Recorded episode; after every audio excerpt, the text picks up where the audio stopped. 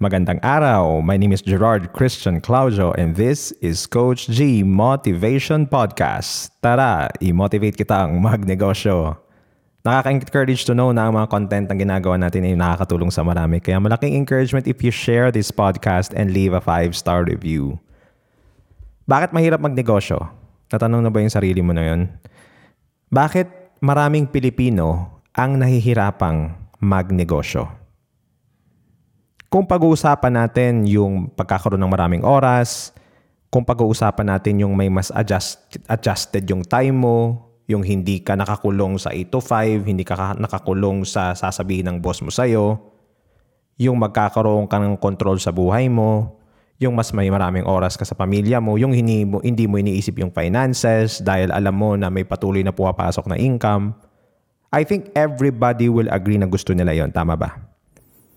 Walang tao na hindi gusto na maraming oras sa mahal nila sa buhay. Walang tao na hindi gusto, I believe, I believe, na of course yung finances nila is mas maging maganda. And alam rin natin, at karamihan alam ito na makukuha mo yan sa pagbibuild ng negosyo. Agree ka ba? Pero ang tanong is ganito, bakit kung pag negosyong pinag-uusapan sa Pilipinas, sobrang nahihirapan tayong mga Pilipino na, in, na, na i-grasp or nahihirapan tayong i-pull out yung negosyo natin? Where in fact, if you see other nationalities, like palagi natin na example, like yung mga um, Chinese or yung mga Indians, no? yung mga from India, di ba, pupunta dito. And then, do you see them successful in business? Bakit hindi natin magawa mga Pilipino? Mabibigyan kita ng tatlong dahilan kung bakit and hindi ko alam kung mag-agree ka dito because this is my personal observation and just let me know. You can message me or you can chat me. You can reach, it, reach out to me sa ibang social media platform.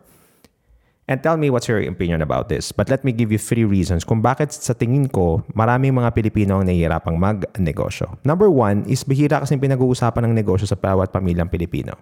Agree ba kayo doon? When was the last time that your parents sat down in a dining table habang kumakain kayo and ang pinag-uusapan ninyo is anong business idea ang magandang i-launch ngayon?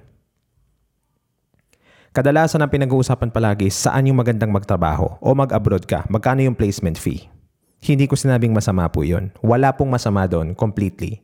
It's just that naging preference natin mga Pilipino na sa bawat pamilya ang pinag-uusapan is mag-abroad, magito yung magandang kita, o mag-migrate tayo. But then, one thing that gusto kong i-emphasize is that what I believe is profit is better than wages. Profit is better than wages. That's what Jim Rohn said. Hindi ko sinabing masama po ang pagiging employed. But then again, if you're starting your business right now, and medyo nahihirapan ka, i-backtrack mo. Ano bang mga conversations meron ka sa mga tropa mo? Conversations meron ka sa mga teachers mo, professors mo, churchmate mo, community mo, or even your family. I believe very seldom or none of those conversations really discuss about how to pull out a business. And that's really normal na nahihirapan ka because business needs community. You need a community para mag-build ka ng negosyo. Lalong-lalo na kung nagsisimula ka or startup ka unless super super expert ka na talaga or talagang sobrang lakas ng mindset mo, matindi yung mindset mo para i-build yung negosyo. That thing number one. Sobrang halaga po na kung ano yung pinag-uusapan sa pamilya, anong kultura meron ng loob ng pamilya, it greatly affects your decision. Our family has a mentality of going abroad. Kaya po ako nag-OFW. By the way, for those po hindi nakakalam, ako, ako po ay dating seaman. At the age of 20, I think, if I'm not mistaken, I think the first time that I, I sailed was the age of 18 because I was a decadent that time, that time and bumalik ako sa, sa school a year after and finished my last year sa college. And the remaining of the years, I sailed. And my whole relatives and family was so proud of me and really happy with that. But never, ever have ever told me, I think habang nag OFW ka, mag-start ka ng business. Never. Nobody told me that. Mostly, ito yung sinasuggest. Sige lang, karir mo yan. Sakay lang ng sakay ng sakay ng sakay hanggang makaipon ka, hanggang makaano ka. Ganun lang. Makaipon. Eh, hindi ko alam kung ano yung ibig sabihin ng makaipon. I don't even know what's the exact value of ipon para ma-decide ko makata- maka- makatigil. But nobody ever told me na wag kang tatagal dyan. Nobody taught me that. That's what I'm that's what I'm talking about when hindi siya napag-uusapan. Sa pamilya mo ba napag-uusapan ng negosyo? I believe if every single Filipino family, lalo na kung galing ka sa pamilya na pinag-uusapan ng business, mas mapapadali ang mga experiences mo because napag-uusapan yung mga normal trends sa loob ng business. Sino sa inyo dito nagsimula ka ng negosyo, pagpasok mo sa negosyo, nagulag ka sa nangyari sa'yo? Hindi mo inakala na, ay, ganito pala kahirap, akala ko capital ang kailangan. Ang dami mga Pilipino na akala nila, kapag nagsimula ka sa business, basta may capital ka, may negosyo ka na. Little did they know that you need to build everything from scratch, lalo na kung traditional business ang sisimulan mo sad to say, maraming mga retiree, maraming mga OFW, marami akong mga nakilala na ang iniisip nila is magnenegosyo na lang ako. They thought that they underestimate how tough it is to build a business. Akala nila dahil may 5 million, may 10 million sila na retirement. Akala nila may 1 million or may 2 million sila. Sapat na yon to really grow and make the business profitable. Capital is just one thing. Raising a capital is just a part of it. But it's it's not never it's never a guarantee na mabibuild mo ng tama yung negosyo mo because business requires skills, requires habit, requires mental mental strength or mindset. It requires a very very good attitude. And along the way, habang dinedevelop mo yan, nare-refine ka sa apat na aspeto na to. Kaya kung ikaw, if you're really, if you're employed right now and you're listening to me, I would strongly recommend start your business now. Hindi ko sinabing iwan mo yung trabaho mo, i-forsake mo yung trabaho mo. Keep your job, but find an opportunity na makaka-build ka ng negosyo mo habang nasa trabaho ka. Because you really need to learn these four aspects that I've, that I've mentioned. Number two, masyado tayong emotional by nature. Kaya po patok na patok ang mga K-drama sa atin. Yung mga drama, nakita nyo, sobrang patok na patok sa Pilipinas yan. Kasi mas madali tayong mapaiyak. Mababaw po ang luha ng mga Pilipino. Karamihan, hindi ko po alam. Hindi ko sinabing lahat, but karamihan. Kaya po pag pumasok sa negosyo, ang akala natin, yung mga nangyari na, sa atin sa negosyo is puro drama. 'Di ba? Ganun po usually yung nangyayari like pag pumasok ka, pag na-reject ka, pag hindi na, na hindi na push through yung transaction, kapag nahirapan, kapag may mga negative comments, pag may mga taong umaaway sa'yo, anong respond natin? Di ba umiiyak tayo? Kasi na-shock ka, nagulat ka, eh, ba't ganito yung response nila? Akala ko magiging maganda yung response nila kasi may negosyo ko, maganda naman ang adhikain ko, maganda naman ang intention ko, di ba? Minsan kine-question mo na yung pagkatao mo dahil sa mga nangyari, but the truth is, it's just the way it is. There will be people who will be dishonest with you in business. There will be people who will not continue to support you in business. There will be people who will tell you that they will support you, but they will leave you hanging in the middle. Those are normal. But then again, a lot of people manahihirapan sa business because dinidibdib natin yung mga yung mga nangyayari sa atin sa negosyo.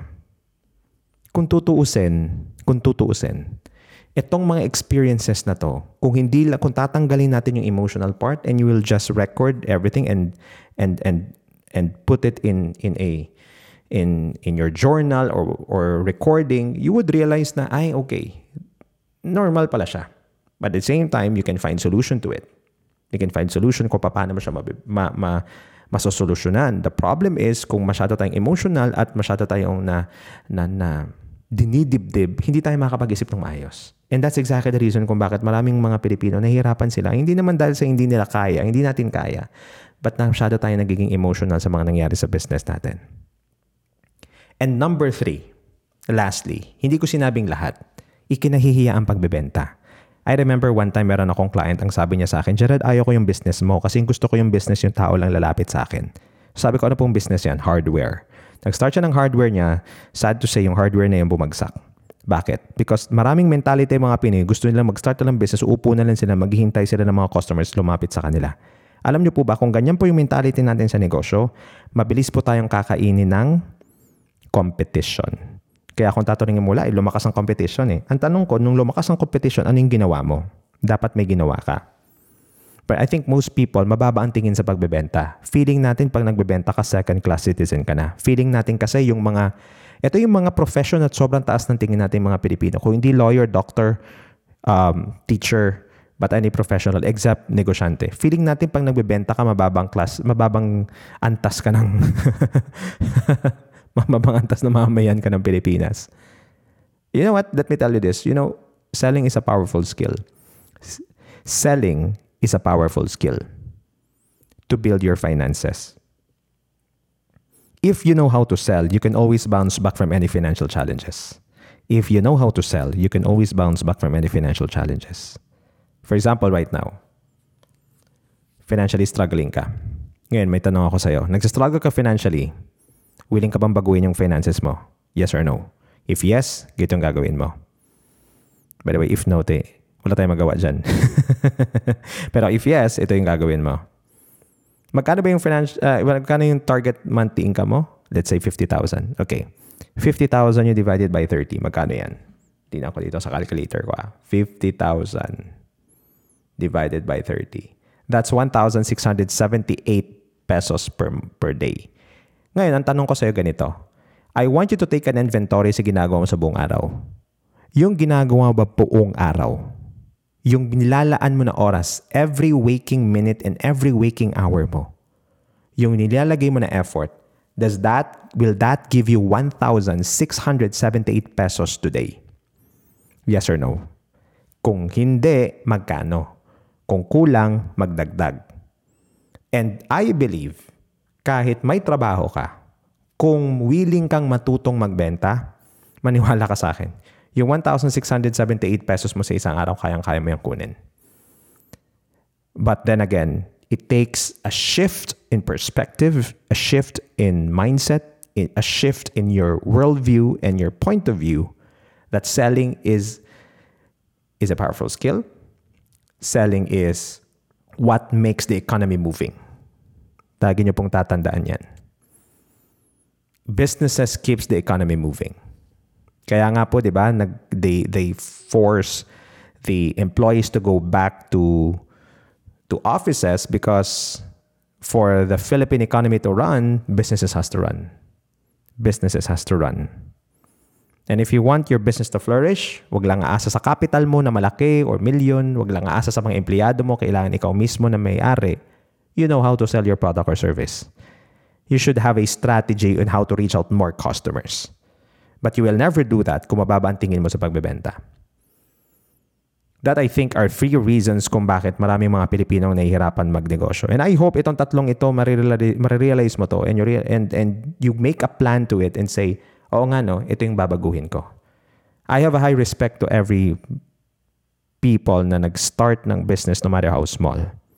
Dahil, it, dahil hindi yan, it's not, it's an, it's, it's an unpopular move in the Philippines right now to have a business. It's always go abroad or be, be, you know, find a degree, whatever. I'm not saying these things are bad, but I think being an entrepreneur, you need to find your place and say, you know what, marangal ang trabaho ko, hindi to illegal, I'm helping my family. I'm helping the economy running.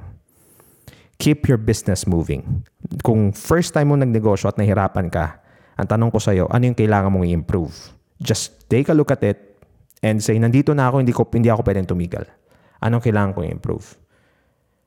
Ilaban mo yung negosyo mo dahil naniniwala ako sa'yo na why lumago ang iyong negosyo.